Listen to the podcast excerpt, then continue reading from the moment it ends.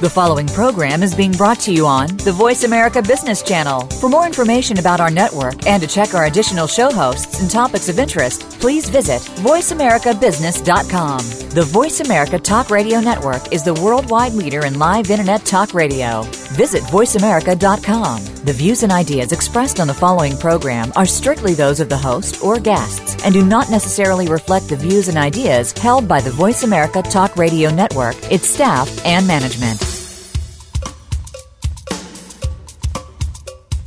Good morning, and thank you for joining host Cheryl Esposito for an intriguing hour of leading conversations. Each week, Cheryl brings together big thinkers to the Voice America Business Channel. Now, here's your host, Cheryl Esposito.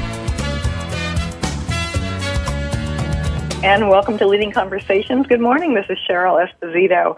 Today we have a special guest, Rajni Bakshi. Rajni is a journalist who has been working very diligently in the field of economics. She has brought to light um, a whole lot of work around what's happening in India and some of the countries in the north.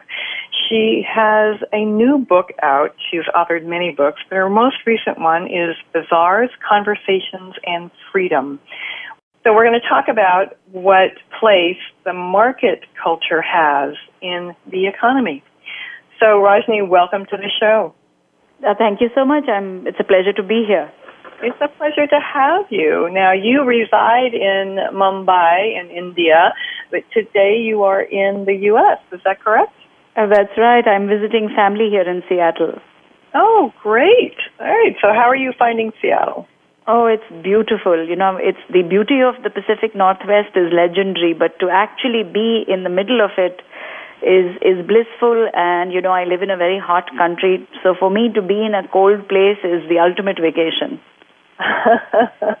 it's true.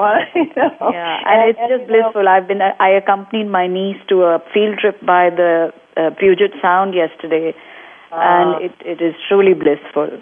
Yeah, it is a beautiful part of the U.S. for sure. Yes, yes. Um, and and Seattleites would be telling you that this is very warm weather that they're having. yes, yes. Well, the weather has been particularly nice to me. I think we've had an extraordinary number of sunny days since I've been here. Yes. So let's talk a bit about your background. Um, mm-hmm. Tell us how you came to be um, so interested in the economy as a place to study.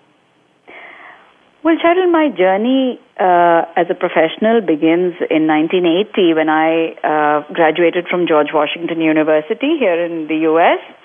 Um, my undergraduate degree actually is in political science, and uh, when I went back to India to work as a journalist over the over the course of the 1980s, I was into a wide variety of movements at the grassroots, where people were struggling for a more just and a more ecologically sustainable uh, model of development. And in many of those movements and struggles, uh, what the people were saying is that what we are being given is destruction, not development. Now, in some of these cases, uh, the people protesting were the ones who were being asked to pay the price for development, like, uh, you know, a dam would be built and they were the ones being submerged by it. Mm. Or a mine, a coal mine or a, or a, or a steel mine, I mean, an, an iron mine uh, would require them to be moved from what was in some cases ancient habitats. Yeah. Uh, and and and also by the late 80s there was a powerful critique of you know phenomenon like the green revolution and so uh, because you know people were dealing with depleted soils um, dropping water tables increasing uh, difficulties in getting drinking water and so actually I've been till about 95 98 I was a chronicler of these movements but by the end of the 90s, uh, I began to realize that unless the larger, the picture, the macroeconomic picture changes in some way, all these micro movements in some way seem to be doomed. Because while they have a powerful truth uh, in that the oppression that they are fighting against is very real, you know, it's not of the old fashioned kind. Uh, by old fashioned, I mean the 19th century kind where, you know, there are the capitalist oppressors and uh, there's the labor that is oppressed. It's much more complex. And so since about 98, I've been trying to unravel that complexity. And that's how I kind of, in a sense, backed or fell backwards into the sphere of uh, economics. Well, and so it sounds like what you're really talking about is getting to the origins um, that created the whole practice of economics.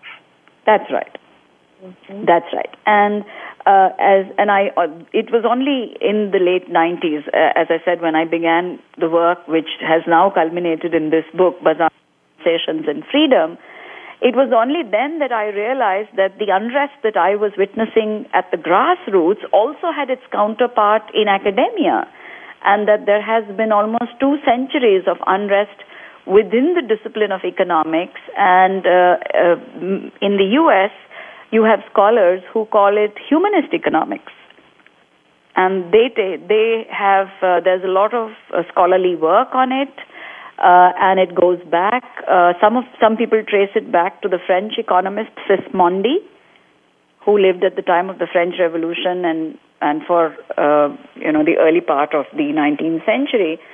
And uh, so I've developed a great interest in understanding that tradition because it Gandhi, Mahatma Gandhi, in the 20th century appears uh, in that line of of the uh, of, of of intellectual uh, stream or you know intellectual tradition. So, and if you, I can say a little bit more about that. Mm-hmm. Well, yeah, go ahead and tell us more about that. We're curious. Well, it's uh, it's an you see this is in a sense the fundamental uh, premise on which my current book stands, which is that bazaars and economic uh, organization of society is ancient. Uh, pretty much every uh, group, every society that moved beyond hunting and gathering and that settled whether it was in just villages or urban centers or d- developed urban centers or not, they had some form of organized economy, which right. means the production of goods and services, their circulation, their exchange, and all the structures that are required to make that happen. What changes? Uh, there's and, and there's a multiplicity of forms in which this happens. The the diversity across the globe and you know across civilizations is really quite astounding. Uh, there are some common issues and some common patterns, but there's a vast variety of uh, ways in which people have approached the whole business of exchange and production and the kinds of social and political relations that grow out of it. What changes in the 18th mm, century is the idea, and this idea takes shape in Western Europe around, around somewhat actually before the time of Adam Smith, and then Adam Smith, uh, in a sense, um, institutionalizes this idea that the economy can be separated from the rest of society. And matters relating to production and exchange and what then begins to be called political economy should be treated in a separate space and all the ethical, moral, uh, and other normative concerns of society have to be tackled in a separate space. And that is how you get this idea, uh, which is then, uh, you know, very aggressively takes shape in the 20th century that the business of business is business. Mm. And, and if you mix it up with moral and ethical concerns, then you are going to just confuse matters and you will have inefficiency and, uh, uh, uh, and in any case, the whole moral realm is so full of ambiguity. Who is to decide what is good or bad? let it all run in a eh, eh, eh, in a completely uh, let it be driven by supply and demand because that is more scientific. Well, you know, uh, the only thing that makes me think of it uh, and look at where we are today and how that has been working for us. The business of business is business has yeah. been the way Wall Street has operated and the way our whole economic system um, has operated, and so we're not doing so well now. That's right. Now, of course, uh, it's important here to distinguish uh, the fact that supply and demand are, in fact, very natural processes, right? We all know that from everyday life. Yes. Uh, but it is one thing to say, for example, that uh, uh, uh, okay, let me let me illustrate it actually, rather than being abstract about it. You know, I have seen over the years village marketplaces where you can see supply and demand operating in a almost pristine manner.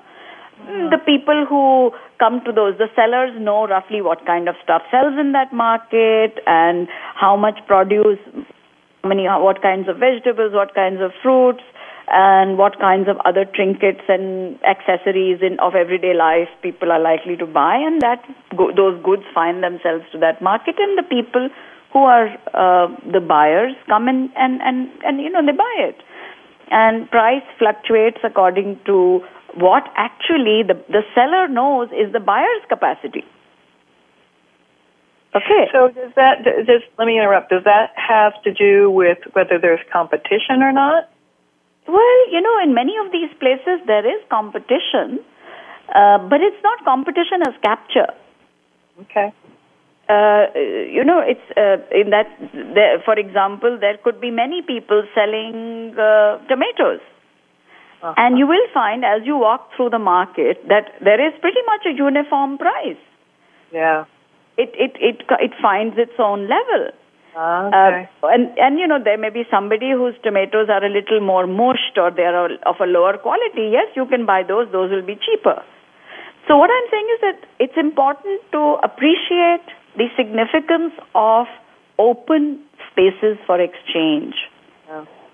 And and and why that is so important to appreciate is that we can value and and nurture openness of exchange without giving some kind of tyrannical power to uh, the law of supply and demand. Right, right. And in fact, if you look at everyday life, uh, supply and demand is not allowed to completely govern. You know, for example, uh, uh, as you know, there is in the world, uh, uh, there are things that we decide to outlaw. For example, uh, there is human trafficking. Yes. And it is happening because somewhere there seems to be a demand. Then therefore there are people who supply it. But across the world there are laws against it. Mm-hmm. The, so this is actually easy for everybody to agree with. Right. There are very there are very few people who are saying that you know supply and demand must go beyond all uh, all laws and all sense of basic human dignity. Right. The com- but what is complicated is when we say, for example, that supply and demand must fit into certain societal needs which must be met, they must be not made captive to or they must be not uh, you can't make those social needs dependent on supply and demand and in india this issue is surfacing now in a very big way in two very basic areas of life health and education one set of people is saying that leave, put education in the private sector, let supply and demand determine, uh, you know, what, how things shape up. And another set of people is saying that education is a fundamental right. And in fact, Indian government, uh, you know, uh, had a, we had a constitutional amendment some years back because it was not in our original constitution, which was uh, adopted after independence. We had not listed education as a fundamental right. Mm-hmm. There was a constitutional amendment some years back which made education a fundamental right. So, uh, uh, some of us are saying that if, if since education is and should be a fundamental right, how can we leave it to be sorted out by supply and demand because then the richer people, the better off people, will get a better education because they will pay more for it, and the poorer people will be left effectively uneducated because they will get very poor quality education. So you, I want to go back to something you said about open exchange being vital in the whole market system, mm-hmm. and how would you compare that to, or, or how does the, the web and, and the capacity people have to communicate um, online and through things um, like social media, how does that fit into what you're talking about? It is a big uh, a game changer, clearly. Because now even in the uh, see it has, it has certainly rocked conventional marketing. Right. Because consumers are able to talk to each other. Right. They are able to access far a greater variety of suppliers and information about goods and services. So within the uh, realm of say the approximately half the world's people who are in in that economy okay now, but there is a huge chunk of the world's population, and the estimate varies from 50% to 60%, who are outside of this realm that you and I inhabit. Right. For them, this is social, all the internet, media, etc., as yet, um, don't mean anything. However, right. however, however, there is an enormous scope for them to benefit from the same technologies. And in fact, India is one of the places where some remarkable, talented, innovative entrepreneurs are are doing uh, some excellent work in this sphere, which is that, for example, the cell phone uh, is working wonders mm. to help people to access goods and services and information. So, uh, and you know, it, it cuts across different areas of life. For example, if you are a, a producer, you're a farmer with a perishable product, you now, even if you have just a cell phone, you don't have internet access, it's a conventional cell phone with just the ability to make a phone call, not even access the internet, he has much better chance of being able to get competitive prices from surrounding wholesale markets than he had before. Well, this is interesting, and we. And can I just give you one other area uh, in, well, in the non-market area? Uh, I have friends who work in the tribal areas of India, you know, very remote areas where the nearest doctor is very far away. They are telling me that uh, the cell phone is changing the quality of services they are able to provide because even in some of those remote areas, people have cell phones. So they bring the person in the first time, you know, to see the doctor in person. And a lot of the subsequent referral they do on phone. Hmm. So in that sense, it's really making a difference to people's lives. And so a lot of this innovative entrepreneurship that I was mentioning to you is building on these new forms of connectivity. Well, and these new forms of connectivity are happening all around the world, and um, we're going to talk right. more about this when we come right back.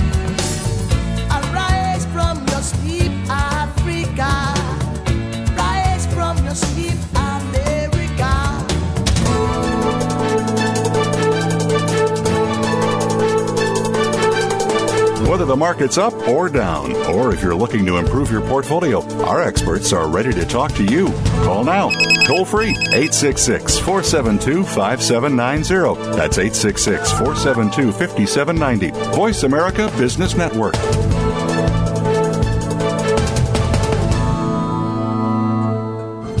Leadership is not static, it evolves as you do. At Alexa Consulting, we work with CEOs, senior leaders, and leaders in transition who want to make a difference. Leaders who believe that good business is good for people, good for the world, and knows that conscious actions can have global impact. Are you ready to take your leadership to the next level? If you are, then visit our website at www.alexaconsulting.com. That's www.alexaconsulting.com. Alexa Consulting, developing leaders worldwide.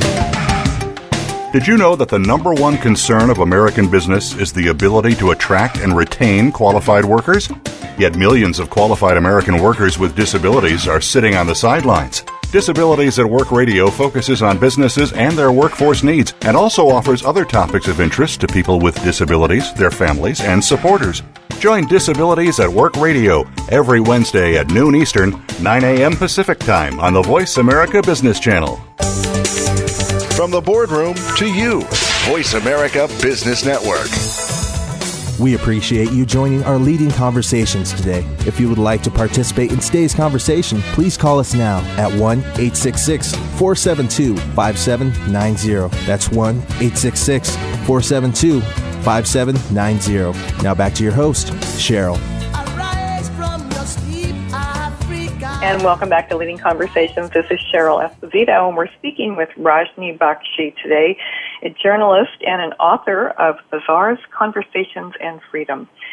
Rajni, we were speaking about the whole issue of connectivity around the world and how that has um, become a game changer in many ways um, between the web in some parts of the world and even the simple cell phone in other parts of the world.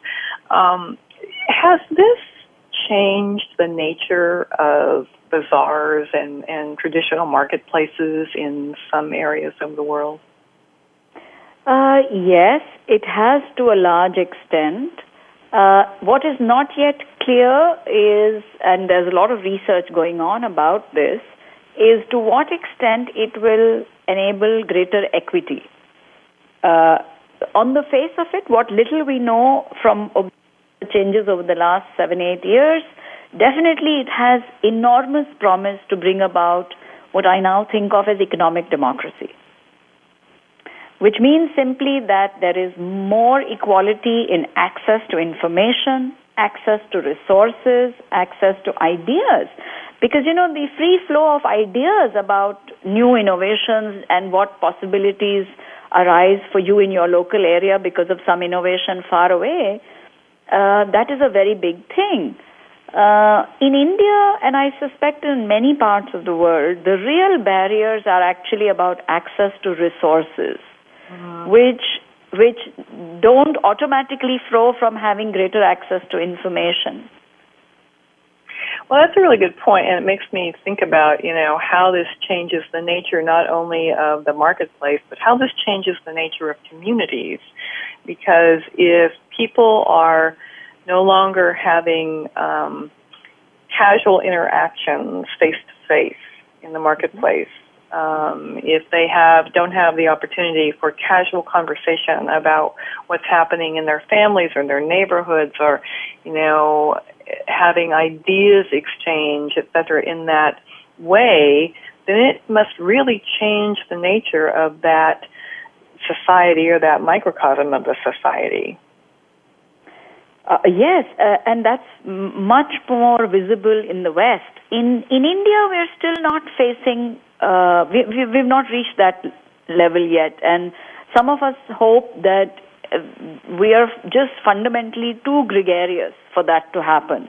um, uh, that and in fact, even today, uh, right down to the uh, major marketplaces, wholesale marketplaces, say in the rural areas, uh, while all these communication technologies are helping people to have additional information, they have not replaced the face-to-face, eyeball-to-eyeball bargaining that is based on bazaar.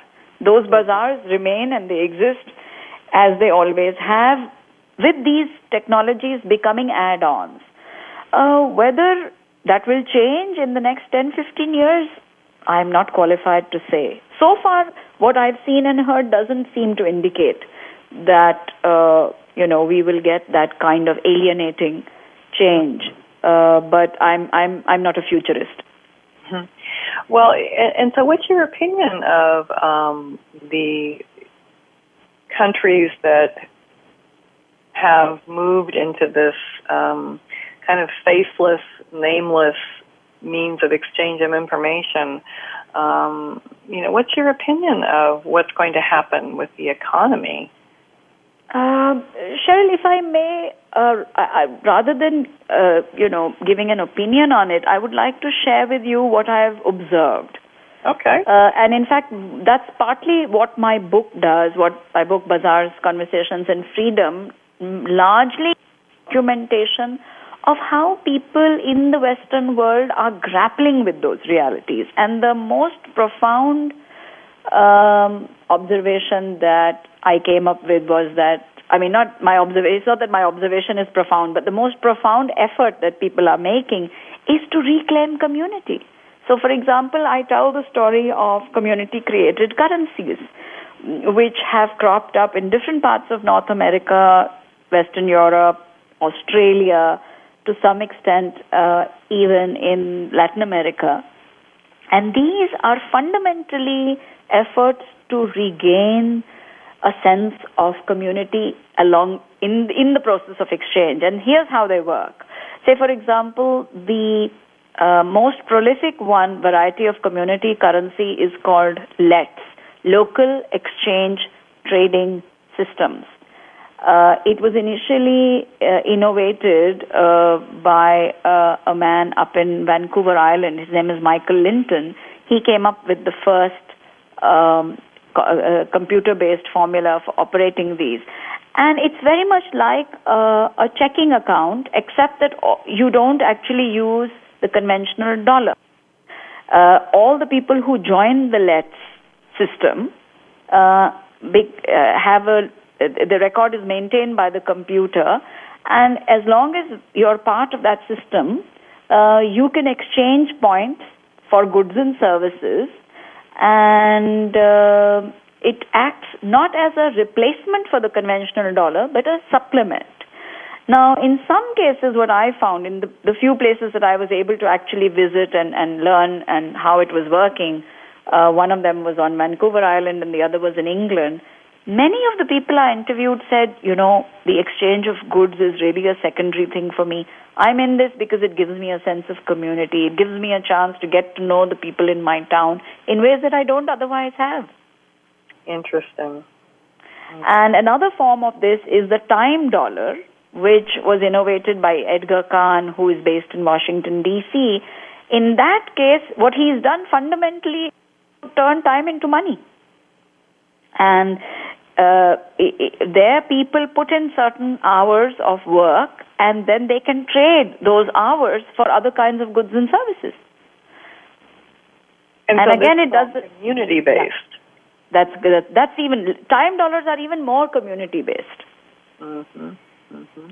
And, so and similarly, the sorry, you can bank some of your time. So That's if right. you if you do some work for somebody, mm-hmm. you, then you get credit. You get time credit for that. That's that, right. That's right. And they're actually called time banks. I'm I'm glad you used the word. They're actually called time banks, and in and there's a they're working all over the U.S. and even in England. In England, the government is supporting them. Mm-hmm. And by the way, the IRS uh, has declared them to be a social phenomenon. So uh, the IRS looked into the matter and declared this to be outside the market economy.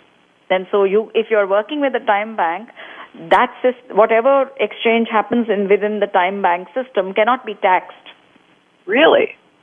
Well, you see, because most of the services that time banks were facilitating would would otherwise fall on the state to fund. Ah. And and Edgar Cahn makes a very very important point here. The lovely illustration that he uses.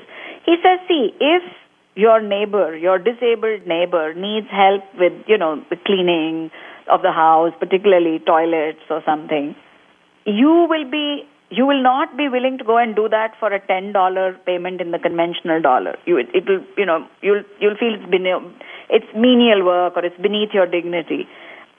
She will not be willing to have you come and do it free because then she feels she's obligated to you. Mm. But if you did it with a time dollar scheme, it suddenly takes on a different complexion, and then you can give those time dollars to granny across town and she can get a ride to the doctor. Somebody will come and drive her to the doctors using that same time dollar. How interesting. Yeah. So they're very flexible. They are very flexible. And by the way, the most uh, powerful way in which they've been used in the Washington, D.C. area is in the juvenile court system. Really? Yeah. Uh, Edgar Cahn was able to work with the juvenile uh, court system to say that all non-violent first-time offenders, when they are convicted, should not be sent to prison, but that they should be asked to do community work and be paid for it by time dollars.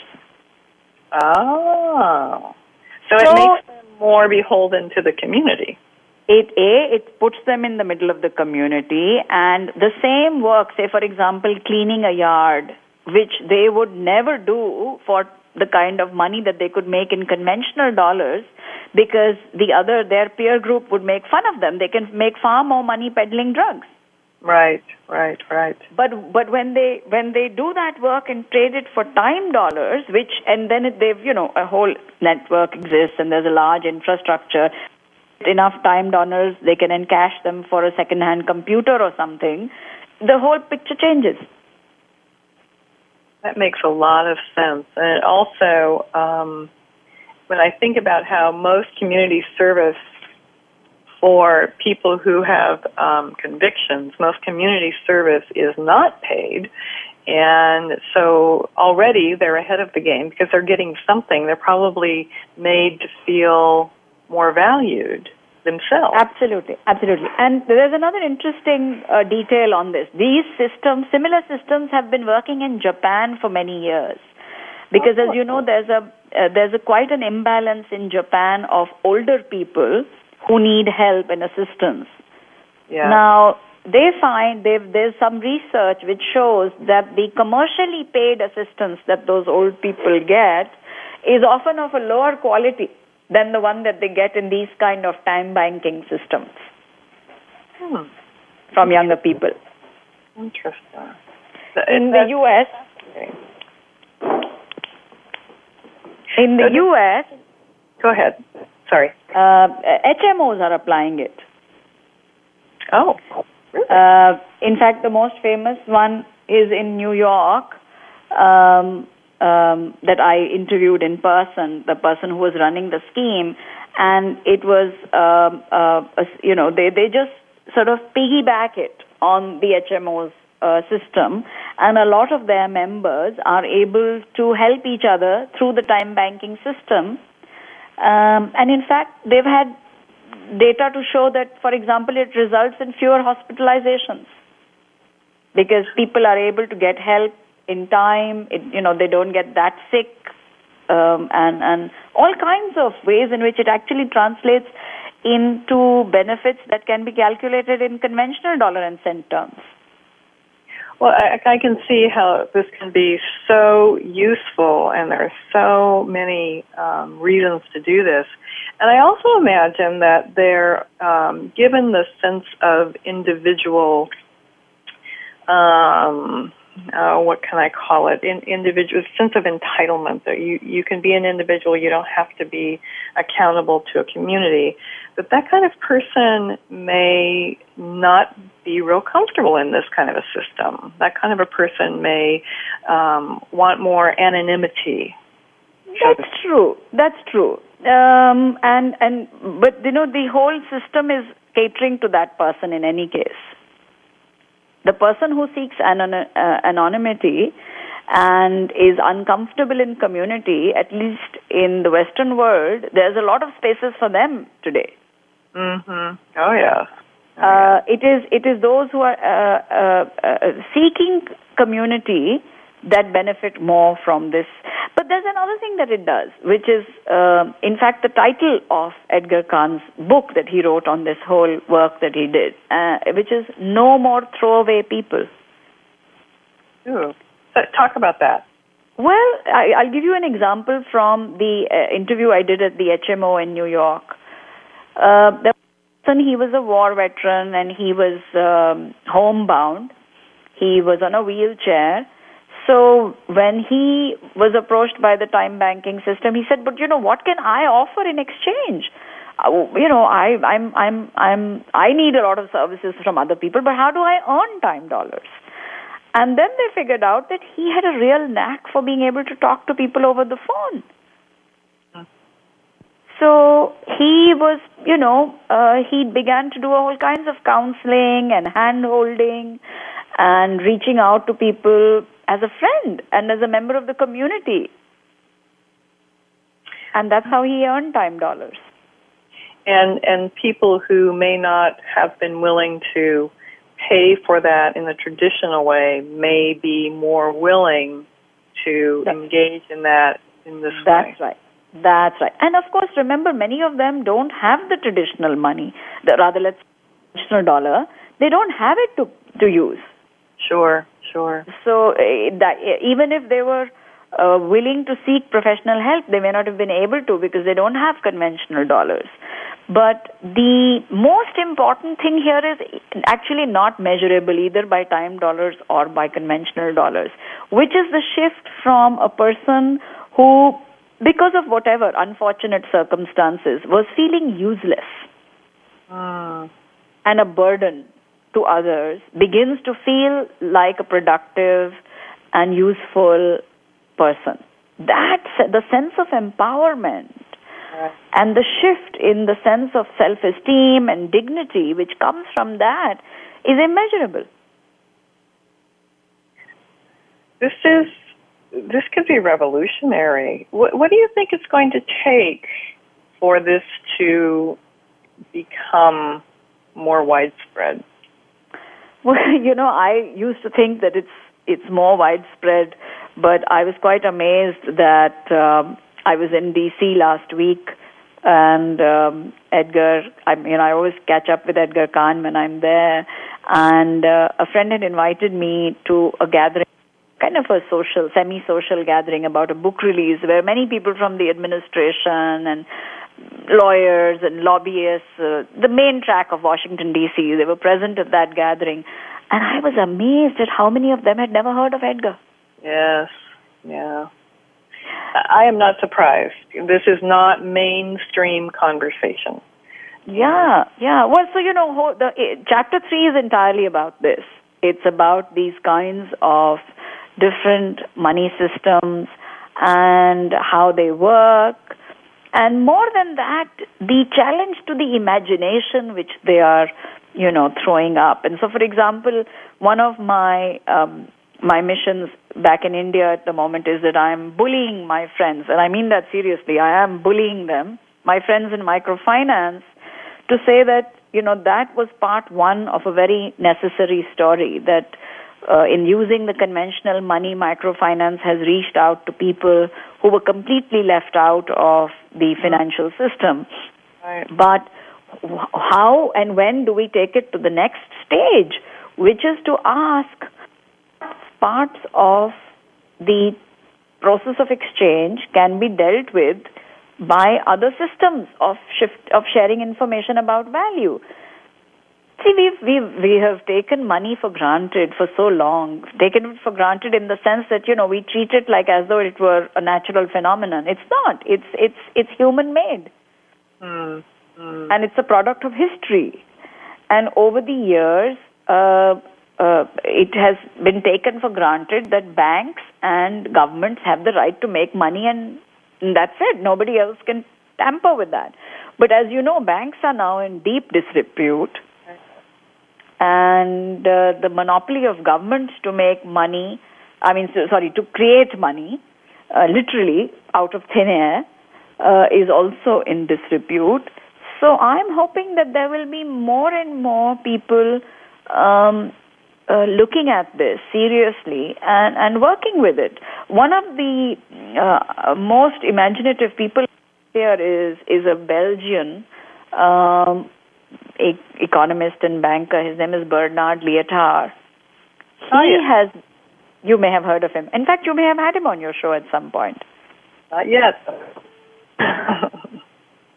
Uh, I would, I would be. I, in fact, I was trying to look up what Bernard may have to say about the current European crisis, but I wasn't able to find anything on the internet. So I'm going to send him an email and and ask for his views. But in fact, what is unfolding in Europe just now, and what happened here in 2008 in the U.S. Uh, is all predicted in his book, The Future of Money, which he wrote back in 2000. Right, right, right, right. Well, and, and the the whole idea that um, we need to be in conversation around what new economic systems could look like.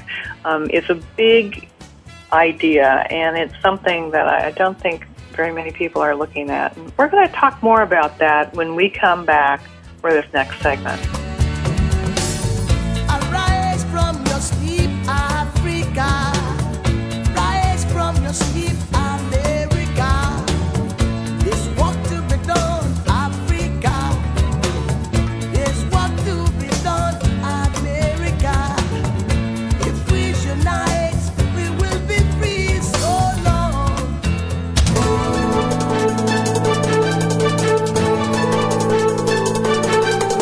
The market's up or down, or if you're looking to improve your portfolio, our experts are ready to talk to you.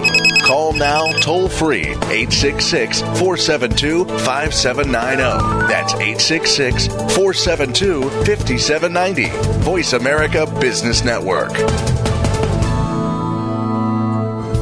Leadership is not static, it evolves as you do. At Alexa Consulting, we work with CEOs, senior leaders, and leaders in transition who want to make a difference. Leaders who believe that good business is good for people, good for the world, and knows that conscious actions can have global impact. Are you ready to take your leadership to the next level? If you are, then visit our website at www.alexaconsulting.com. That's www.alexaconsulting.com. Alexa Consulting, developing leaders worldwide.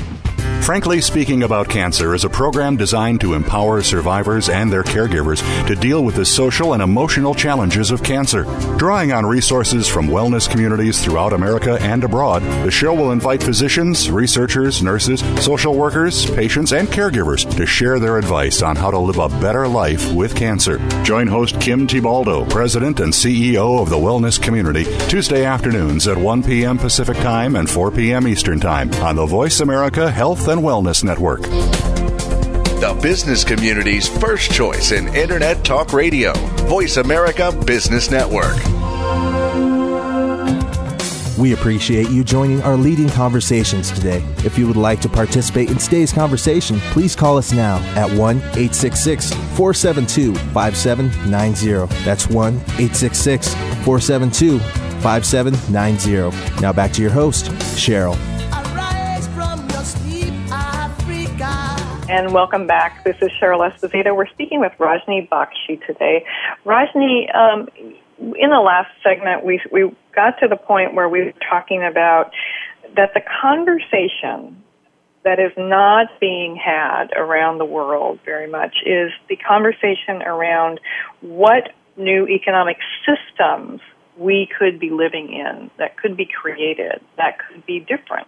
You know, there's a lot of talk today uh, in the U.S. and in the European systems because of what's been going on for the last couple of years with the markets um, that there needs to be a new way of doing things. And so people are tinkering, governments are tinkering with what is and not um, doing anything to change or to completely redesign an economic system. Speak to that a little bit. Uh, the challenge within the economics discipline, uh, as I mentioned earlier, is is actually very old, uh, and perhaps the most remarkable uh, and profound critique in the last century came from E.F. Schumacher, and you know in 1973 that "Small is Beautiful" was published. And my own assessment is that uh, Schumacher's work has actually accelerated much more over the last 10 years. For example, in 2000, some students at the Sorbonne in, in, in France uh, actually issued a kind of a, a revolt and they called economics a form of autism and that resulted in a network which is uh, has some I think 7,000 web-based members uh, from within economics professors and students across the world, and they call themselves the Post Autistic Economics Network. okay, yeah, I know, uh, and and they're using the word autism in a very clinical way. They're saying that what is being taught currently as economic in the, under the you know the guise of economics is out of sync with reality. It has serious cognitive impairment. Now, this has been happening somewhat on the margins, okay? On the other hand, you have, uh, I mean, alongside you have had more hand, grassroots kind of engagement by entities like the New Economics Foundation, in based out of London, who are direct inheritors of Schumacher's legacy. But what is very important to note at the moment is that now the unrest has arrived at the mainstream of the discipline. Uh, just last month, uh, there was a conference at Cambridge on new economic thinking, and it was organized by a new institute. In fact, uh, I think it's called the Institute for New Economic Thinking, which has been sponsored largely by George Soros, and it's based out of New York, and its uh, members and um, you know, the people who are engaged in this include stars like Joseph Stiglitz, Jeffrey Sachs, and a whole host of very big names in conventional mainstream economics. Um, and basically, they are grappling with that very fundamental question which you asked that uh, what is wrong with the discipline that A could not predict uh, the meltdown of 2008, and B, uh, having uh, is now not able to really give any major insights on how to address it. Uh, and I am uh, very excited about the space in between. You know, so on the one hand, you still the radicals have been doing their work, but they've been on the margins. Now, people in the mainstream are also rethinking, uh, and um, I'm very excited to see what happens in the space between the radicals and the mainstream rethinking. Uh, and quite frankly, I don't pay much attention to the conventional orthodoxy, uh, who are I'm hoping over the next few years will become more and more marginal. But they are very much there, and at the moment, they're still in power. Uh, you know, and, and, and, and the orthodoxy is saying, look, everything is fine, the system works, but you know, every, any system has imperfections, and so we're just in the middle of a blip. That's the orthodox view. Right, right. Well, do you, what where does the change have to occur in order for there to be a tipping point? Ah, uh, you know the um, the person who edits the Post Autistic Economics Network's journal, uh, and you'll forgive me for the moment, I can't remember his name. Mm-hmm. He made a very interesting observation. He says that we are we are finding that our some of our um, the, the books that they are producing are selling very much very well among younger people, students of economics and the younger faculty. And, and so I'm reminded of something that Marilyn Ferguson said in her book, The Aquarian Conspiracy, that number one, a paradigm can never be seen to, you only know it in retrospect.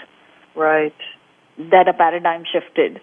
And the other is that a large part of that shift involves the old guard simply withering away you know, mm. people just getting old and, and dying. Right. And then the younger people, the newer people who replace them, uh, have thought differently from, from childhood. Well, we have our, our entire system is set up around this old way of doing. If you think about how what we teach in college and university Mm-hmm. We teach people not just the system, but to, we prepare them to walk into that system and perpetuate that system. And so it sounds like, you know, not only the system itself would have to change, but all the pieces around it would have to change. That that that is very complex, and and and and and I am the last person to make any prediction on how it will go, uh, except that uh, to build upon every single sign of hope and even the most infinitesimal shifts. You know, for example, uh, Ben Bernanke, am I pronouncing the name right? Yes. Yes. He was recently called to give the commencement address, I think, at the University of South Carolina. It's one of the Carolinas. And, you know, his whole commencement address is about the economics and happiness. And he is talking about all the work that has been happening over the last few years to show that uh, uh, increasing degrees of uh, monetary affluence and luxury and you know material affluence is not making people happier. Right. And he's he at least he's talking about it, and right. that's as mainstream as you can get. Right, right.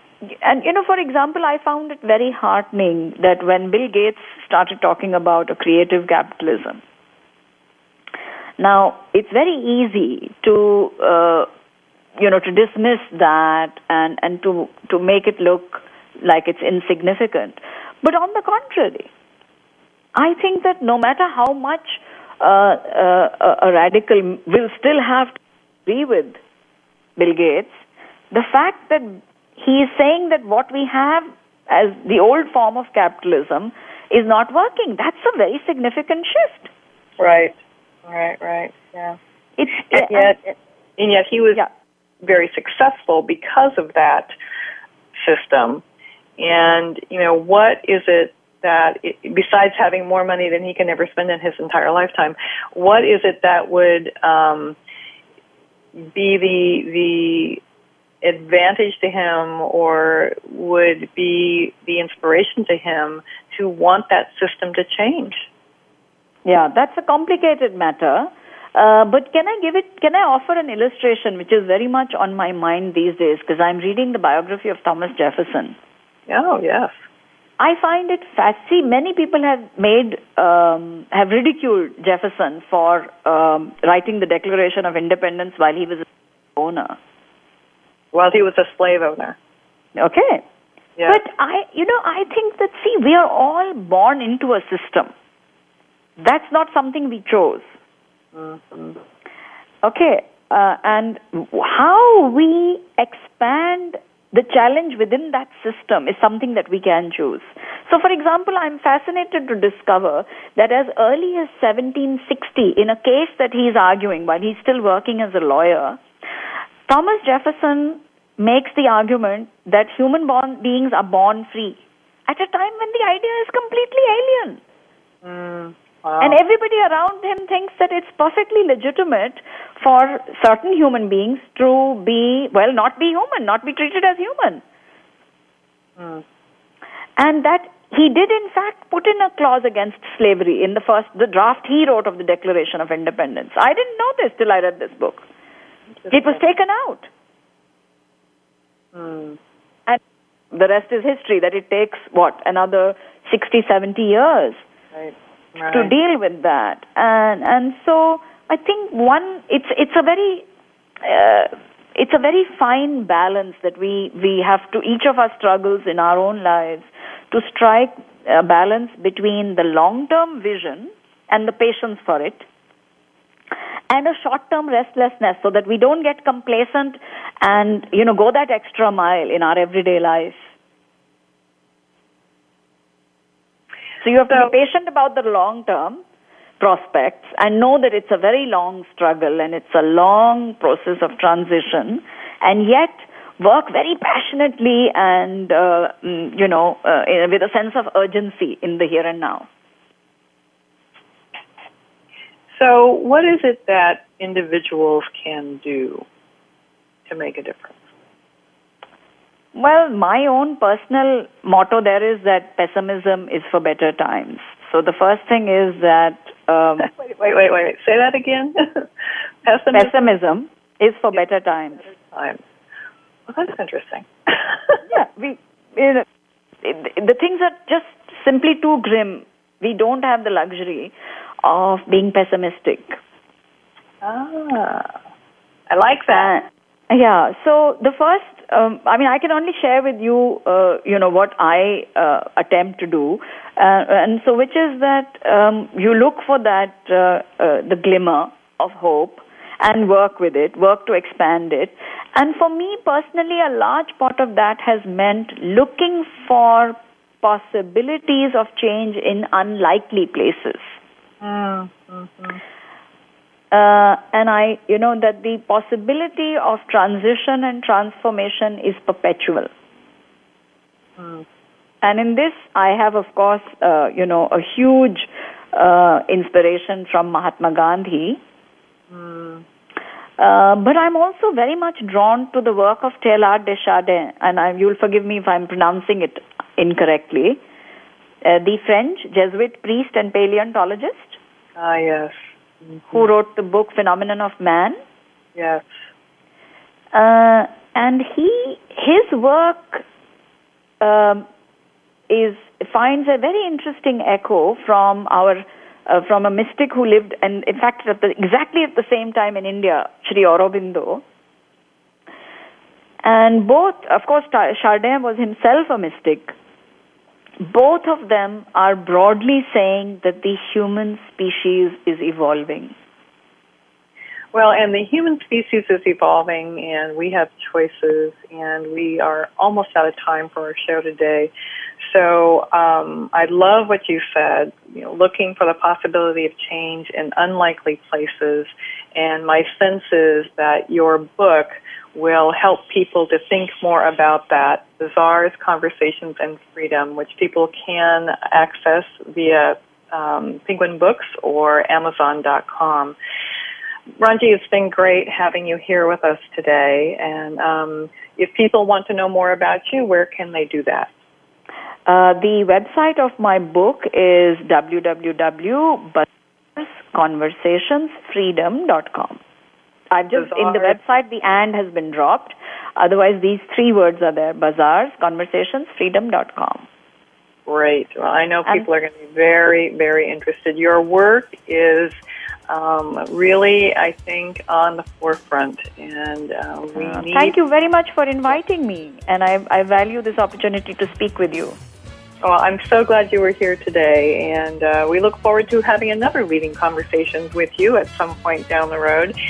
So remember, everyone, to think big because the world could be a better place because of a conversation that matters. This is Cheryl Esposito. Thank you for spending this hour with Cheryl Esposito and leading conversations. You can listen live every Friday at 10 a.m. Pacific Standard Time on the Voice America Business Channel. If you have a question or comment for Cheryl, please email her at leadingconversations at alexaconsulting.com. That's L E A D I N G C O N V E R S A T I O N S at A L E X S A C O N S U L T I N G dot com. See you next week.